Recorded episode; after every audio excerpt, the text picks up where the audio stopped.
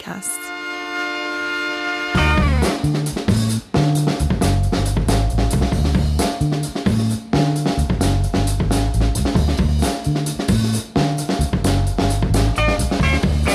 No mai haere mai ki tēnei hōtaka. Welcome to the panel on RNZ National. Wallace Chapman here. Kia mai, uh, kia mo tono mai koutou katoa coming up on the program. The report of the National MP Sam Uffindell by KC Maria Dew will not be made public. Should there be a legal obligation for it to be made public? Also, Public Service Commissioner Peter Hughes will investigate contracts with Government Minister Nanaia Mahuta's husband's business. We touch on that this afternoon.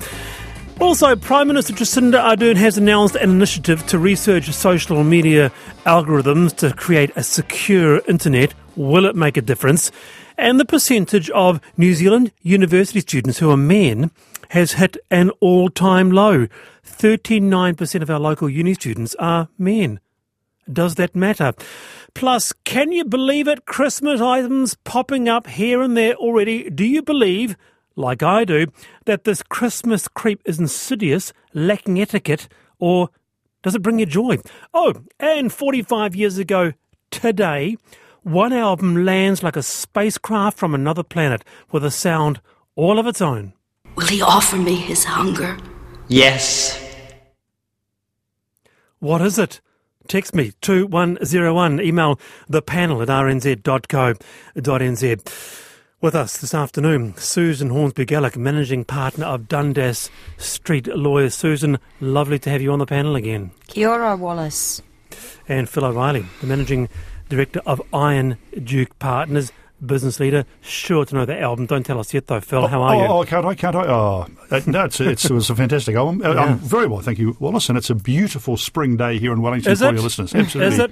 Not a cloud it. in the sky, no rain. It's great. Treasure that memory, Phil. All right, now.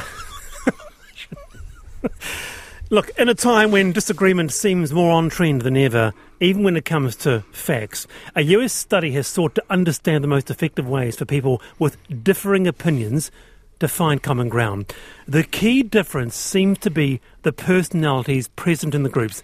The ones with mediators tended to discuss things uh, constructively, encouraging others rather than pushing their own opinions. The groups with, quote, blowhards wound up being less aligned. So to discuss is clinical psychologist Dr. Jacqui Maguire. Dr. Maguire, kia ora. Hi, Wallace, how are you? Good, and I found this uh, article study really fascinating because it speaks uh, a whole lot to uh, experiences of which many of us have been finding the last year or two. What was your interpretation of this study's results?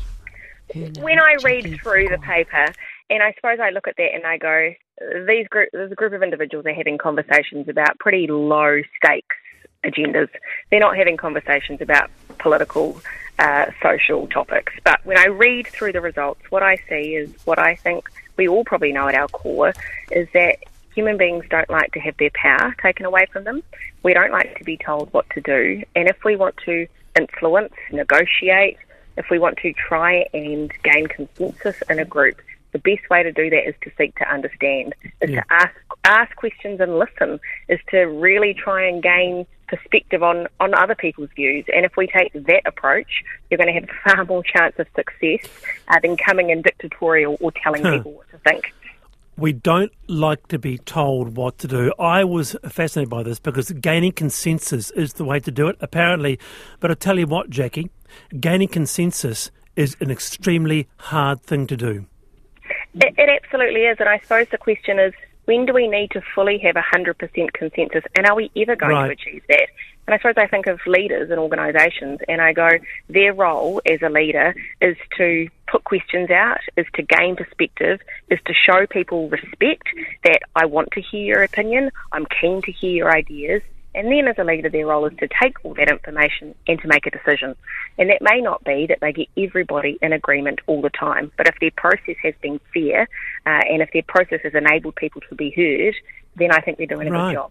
Yeah, really wonderful stuff, Jacqui. Uh, Susan, I guess uh, for you it would be a case of, and correct me if I'm wrong, uh, your way is the highway, am I right? No, absolutely not. Um, and in fact, um, in employment mediations, which I do a, a lot of, mm. I totally agree with uh, what Jacqui is saying in the sense that um, if you go in and you try and steamroll somebody, all you do is um, put their back against the ah. wall and entrench positions.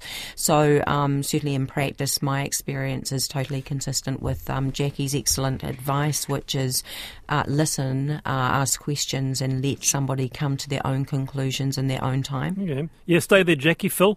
Well, Jacqui, I was interested in this this this um, this point about discussion because one of the challenges I think we potentially have in, in doing what's a very sensible process and a very sensible piece of research is is are people brave enough or do they trust the process enough to actually say something? Because you know one, one of the challenges here, of course, is what the study is talking about is you have a conversation, you have questioning and, and answering and so on, and people start to see a different point of view. Well, of course, one of the challenges we've got in many debates is that is that people simply won't speak because they're convinced and they won't actually engage because they don't trust. So, mm-hmm. how do we build those kind of trusting environments where people are prepared to, to you know to get a bit if you're like a bit uh, scared and say something. So what you were talking about there is psychological safety, which would be the formal term for that. If you if you take away the formal term, it's we trust each other to speak up, share, have candid debate without risk of being judged, shamed of it, coming into, you know, risk of my career progression, etc. When you look at the research, and for example, if you take Google's uh, major study, Project Aristotle, they showed psychological safety was the number one factor behind high, high performing successful teams.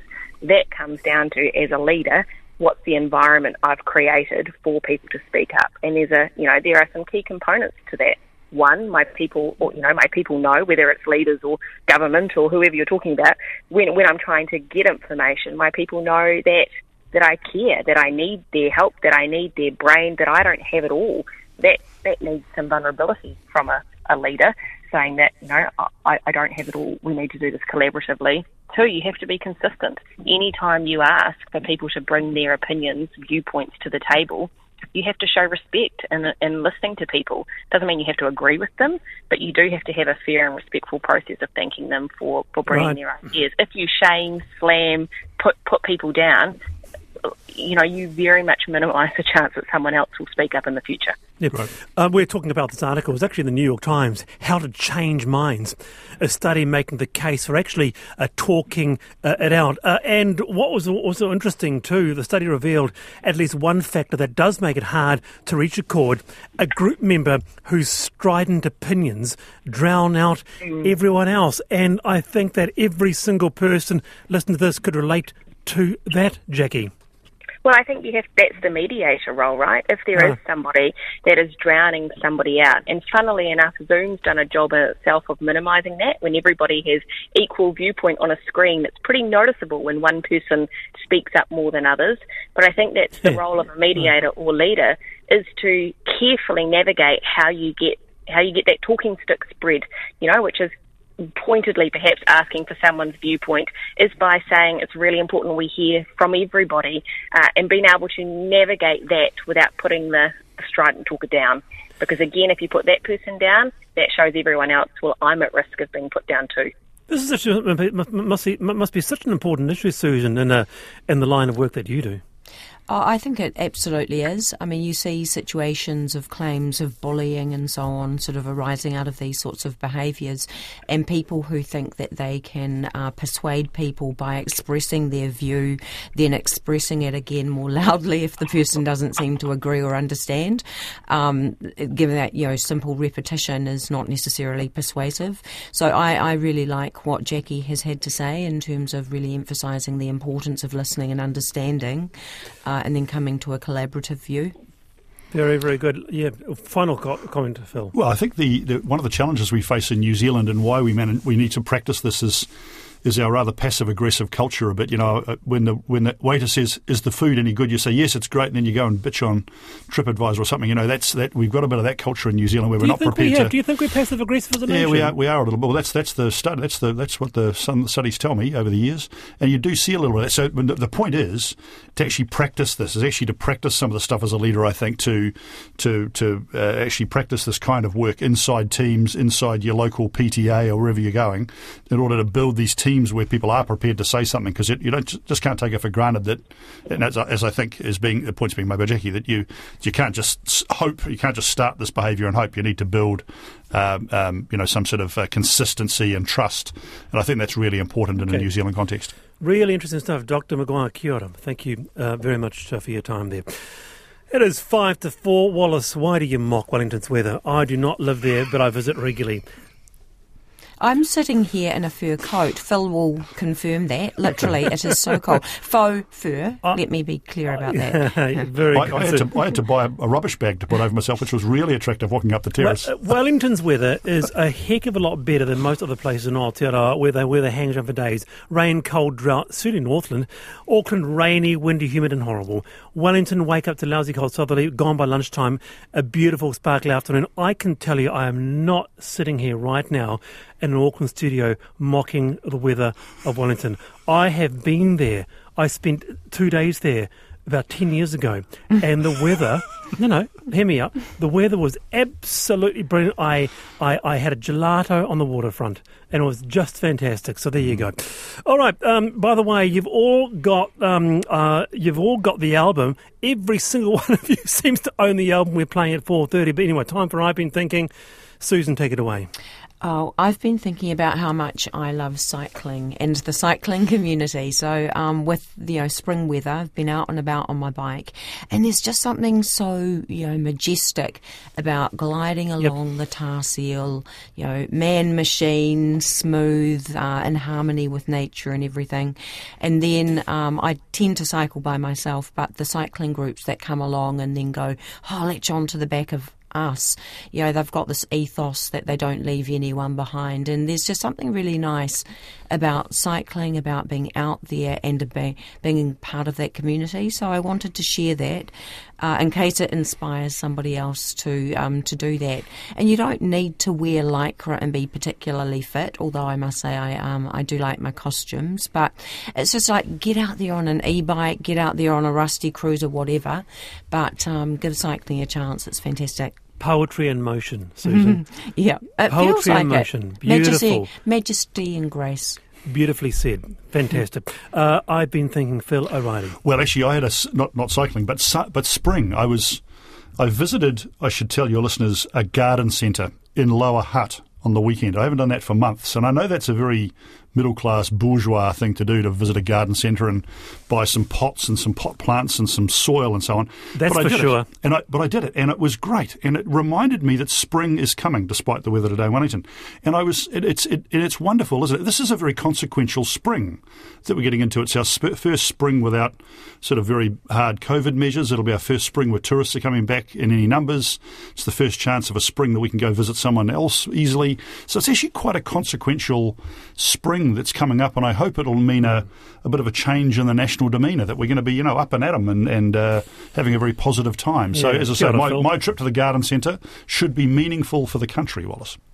What do you plant, Phil? You'd be a rhododendron man? Oh, absolutely. Ro- and hydrangeas. I'm a hydrangeas Oh, fanatic. yeah, yeah. yeah. The, the pink ones and the blue ones and the white ones. It's all Yeah. on. It, it's uh, basically anything in Wellington that doesn't mind a bit of salt.